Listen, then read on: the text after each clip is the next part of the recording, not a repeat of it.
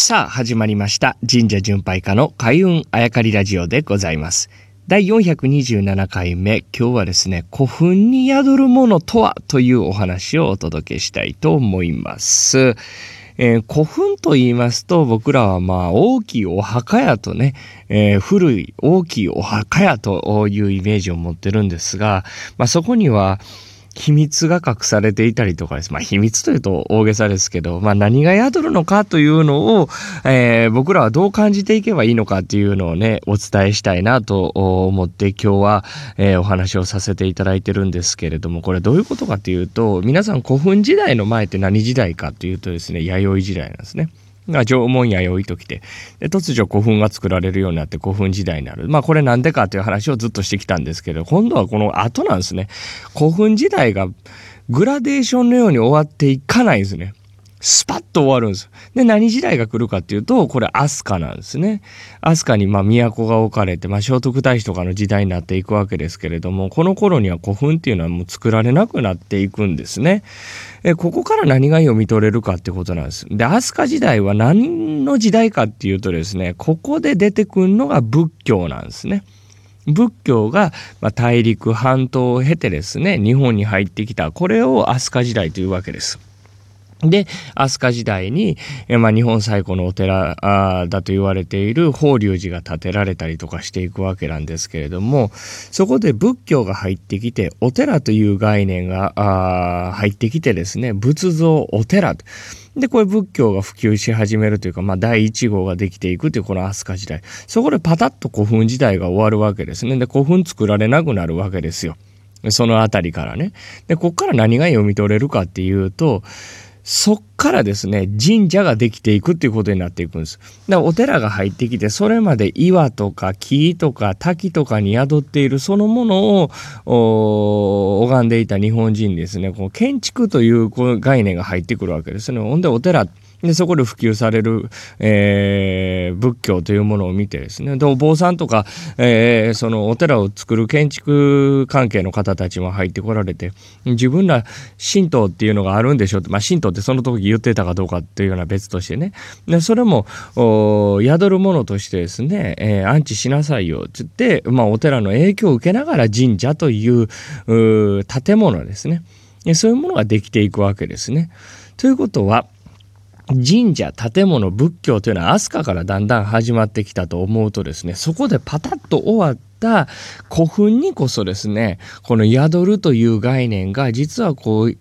一種そこで極まっていたんじゃないかっていうのも読み取れると思うんですね。その古墳と平、あの、飛鳥時代のその境目を見るならば。とするとですね、その話を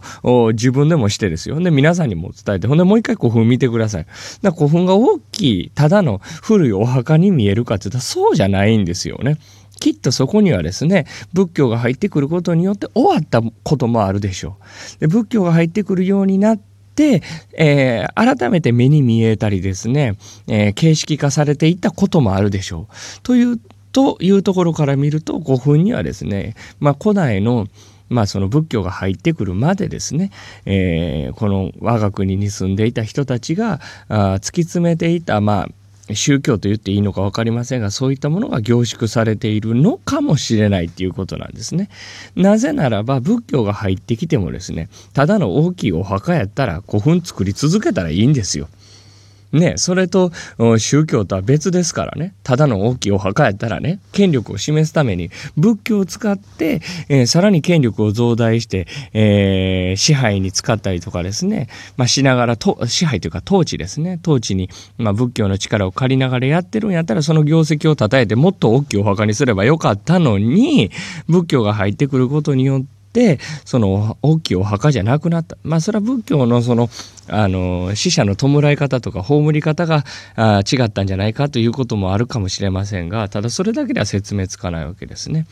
うん、なぜならば例えば前方後円墳っていうのはですね前方なんで四角い方が前なんですね。後円なんで。でこれあの丸いところに、えー亡くなった方を安置するんですけれどもその四角いところで何があ行われてたかというとこれ祭事だったと言われてるんです。つまりお墓というより祭事場やったんですね。もうここまで来ると神社の原型になってるわけですよね。そこに亡くなった方を埋葬してお祭りをあげるというで。そこにお寺という建築物のエッセンスが入ってきたことによって神社神道というのが、えー、その飛鳥から始まっていくんじゃないかなというふうに僕は読み取れるんですね。つまり、最初の話に戻りますが、古墳はただの大きいお墓じゃなくって、そこに何が宿っているのか、何かが宿っているんじゃないかというふうに、えー、思ってみるとですね、また違ったものが見えてくるんじゃないかなと思って今日はお話をさせていただきました。まあ、ちょっと前にも言ったように、神道というのは小よりのようにいろんなところから出てきたものが一本に、